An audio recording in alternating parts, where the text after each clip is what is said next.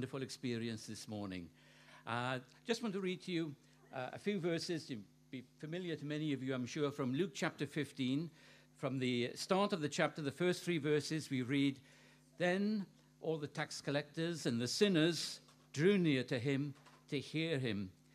And the Pharisees and the scribes complained, saying, This man receives sinners and eats with them.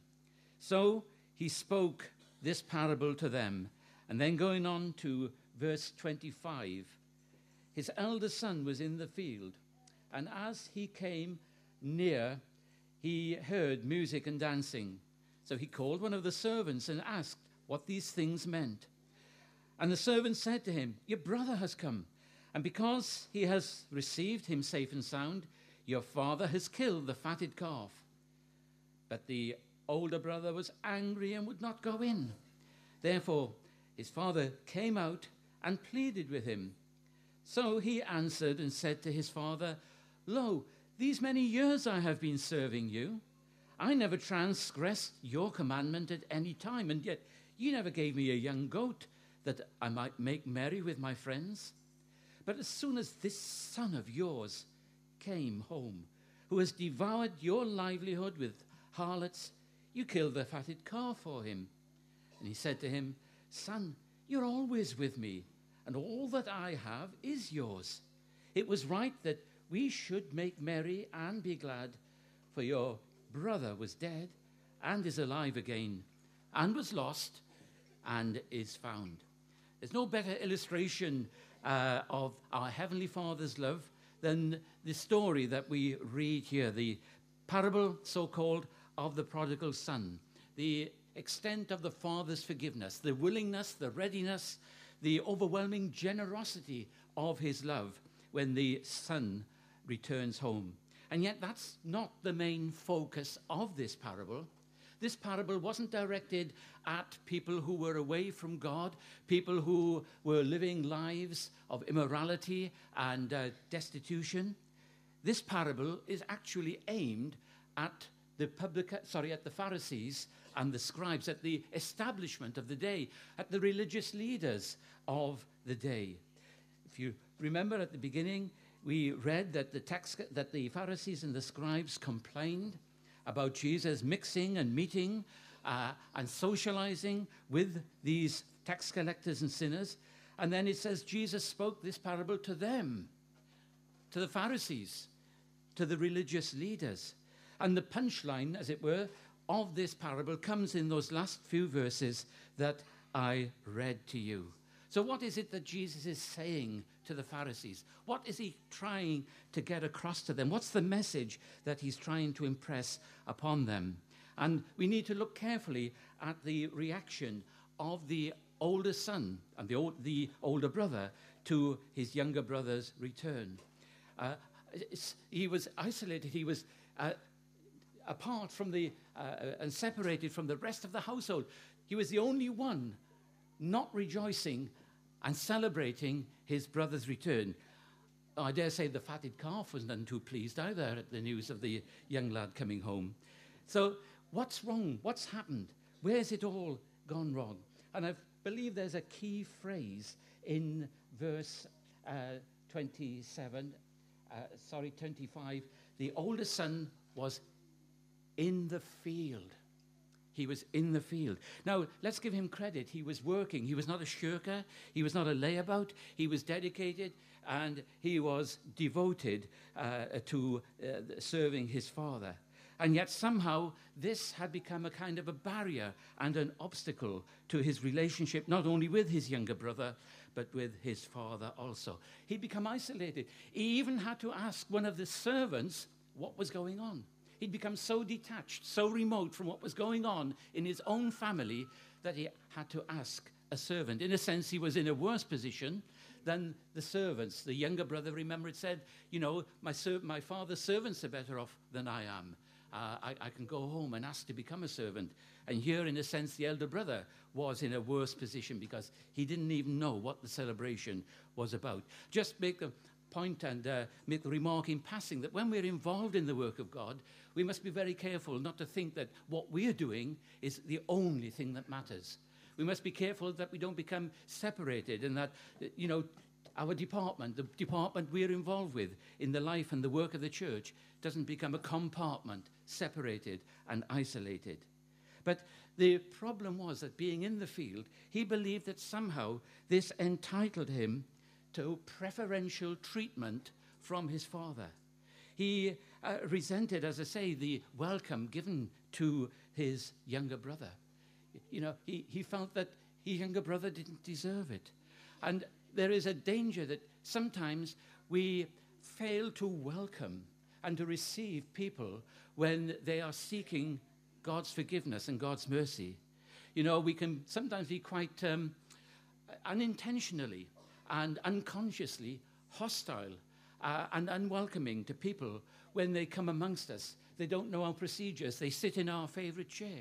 They uh, uh, bring young children with them who are a bit noisy. You know, all these things, and we can feel a little bit sort of irritated and angry, and this communicates itself and this transmits itself to those people. We don't like the way they dress. We're not happy with their uh, hairstyles uh, uh, and, and their body piercings and so on.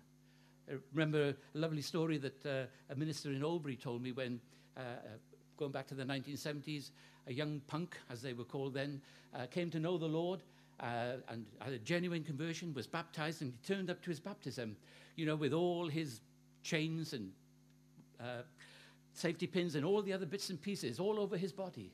And the minister's heart sank. He thought, oh no, you know, he's gone back to his previous ways. And the young chap says, no, he says, I wanted to look my best for Jesus. To him, that was the best he could be. That was how he could demonstrate that this was a genuine and a real commitment. And sometimes we fail to see things like that. We, we, we are, uh, as I say, discriminatory. The gospel is inclusive, it's for the whosoever. And sometimes we say, yes, if they do this, or if they look like us, or if they speak in a certain way.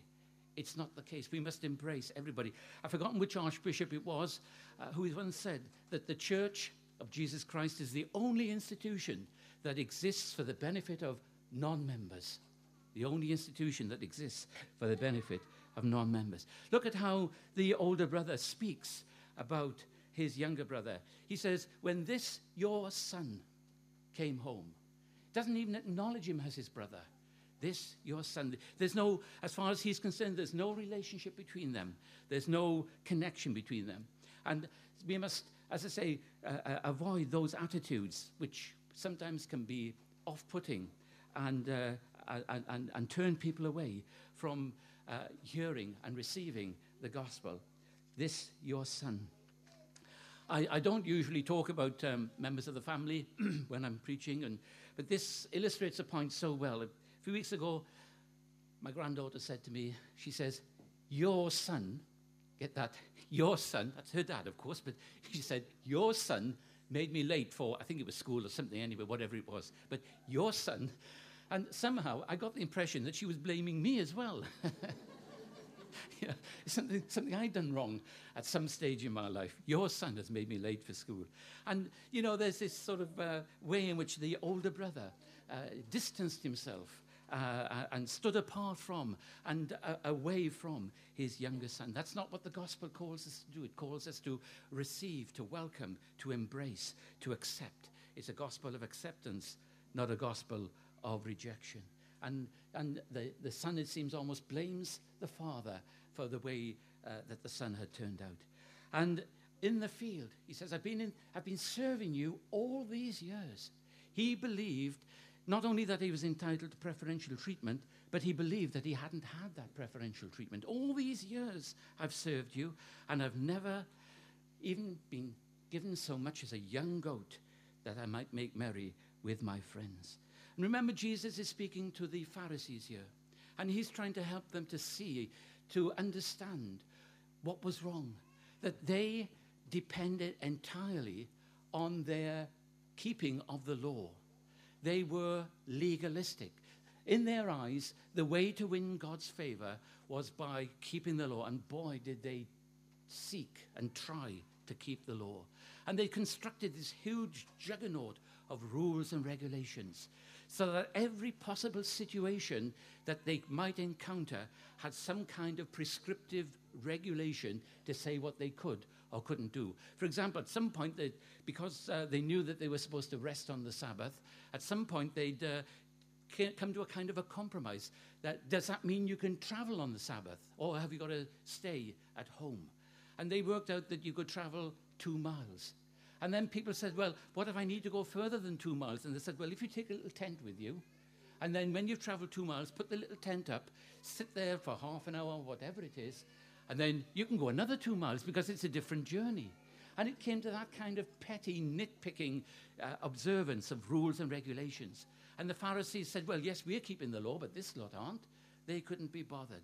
These tax collectors, these sinners, these women uh, of ill repute and so on, they just do what they please. And we are striving and seeking so hard to please God. A few years ago, we had our kitchen um, done over and so on, had a new cooker put in. And uh, looking through the cooker manual, I was intrigued to see that there is something called a Sabbath setting. And, and I thought, what on earth does that mean, a Sabbath setting? Well, apparently, for strict Jews, it's, it's uh, wrong to uh, ignite, uh, to strike a match, to start a fire, to do anything on the Sabbath. And that was fine when all you had were matches. It was quite simple. You didn't strike a match. But then when electric cookers came in, were you breaking the Sabbath if you pressed the ignition button to start the oven to cook your Sunday dinner, or your Sabbath dinner, I should say? And so somehow, I don't understand the technology, there is some setting that allows you to set the oven up on the, um, before the start of the Sabbath and Friday evening, so that when it comes on, it hasn't actually caused any ignition, any spark of ignition.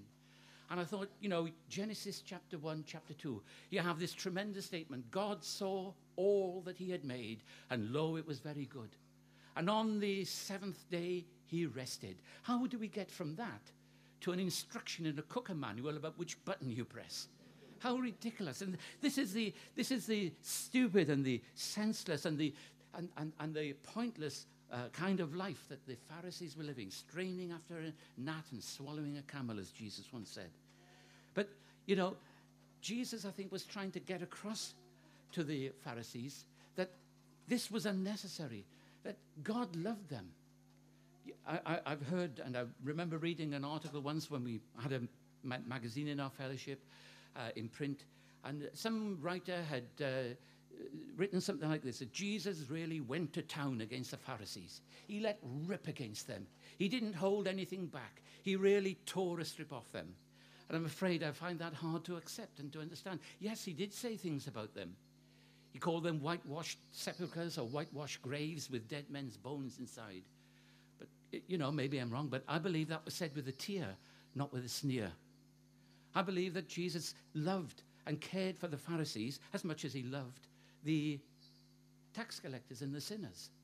I don't believe that there was any animosity, any hatred. He, he, he, didn't, he didn't approve and agree and, and of what they stood for in terms of legalism and, and, and trying to please God by their own efforts. But as far as they were concerned, he loved them. If he didn't love the Pharisees, then Saul of Tarsus would never have been saved. If he didn't love the Pharisees, Nicodemus and Joseph of Arimathea would never have come to him and uh, accepted him as their Lord. Jesus had great compassion for the Pharisees. He loved them. And the son, you see, had, didn't understand what grace was all about, and neither did the Pharisees. They thought the way to win God's favor was through this effort, this striving, this, this burden that they imposed upon themselves. When Jesus said, Come unto me, all ye that labor and are heavy laden, and I will give you rest. My burden is easy, my yoke is light. If you read the context of that verse in its entirety, I believe that he said those words to the Pharisees. He was saying, Look, you've put this tremendous burden upon yourselves, a burden, in fact, which you can't carry. You set yourself standards which you can't keep. And as a result, you feel rejected, you feel, you feel isolated, you feel detached. And he wanted them to know that the Father loved them, that God's love embraced them, that he loved them as much as the tax collectors and the sinners. No more, but certainly no less either. And, you know, we have to be careful even as believers, as Christians, that we don't fall into the trap of thinking, I've got to do this to please God. That I'm, I, I've got to be working harder. I've got to be doing more. I've got to be more faithful. I've got to be doing more of this or more of that. You see, nothing we can do will make God love us anymore because he already loves us to the ultimate. That is grace. Some people, I think, misunderstand grace. They say, well, God loves me. Grace means that God loves me for who I am, for what I am. No, God loves me for who he is and what he is. Not what I am, what he is. He is love. God is love.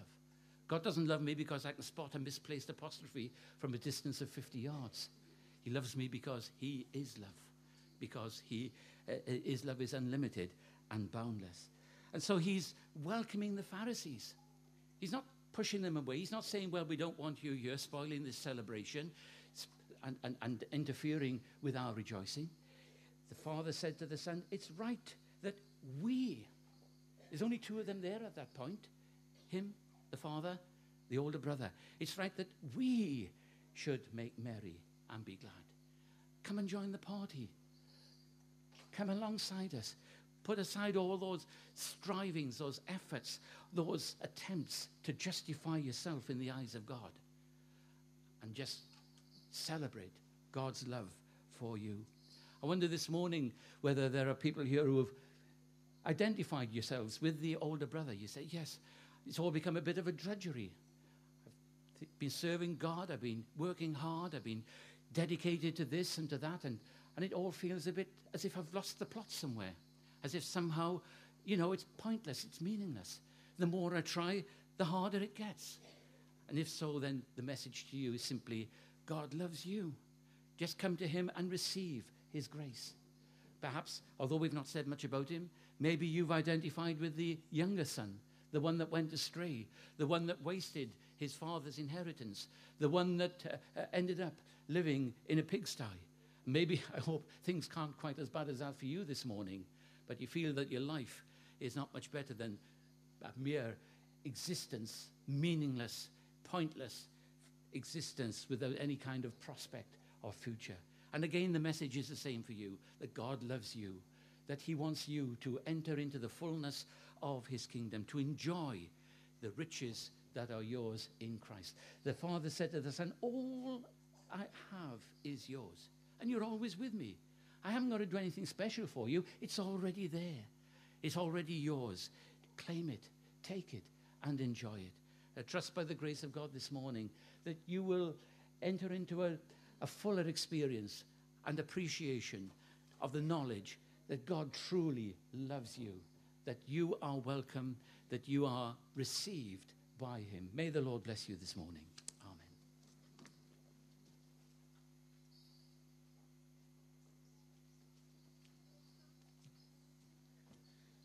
Thanks, Dad.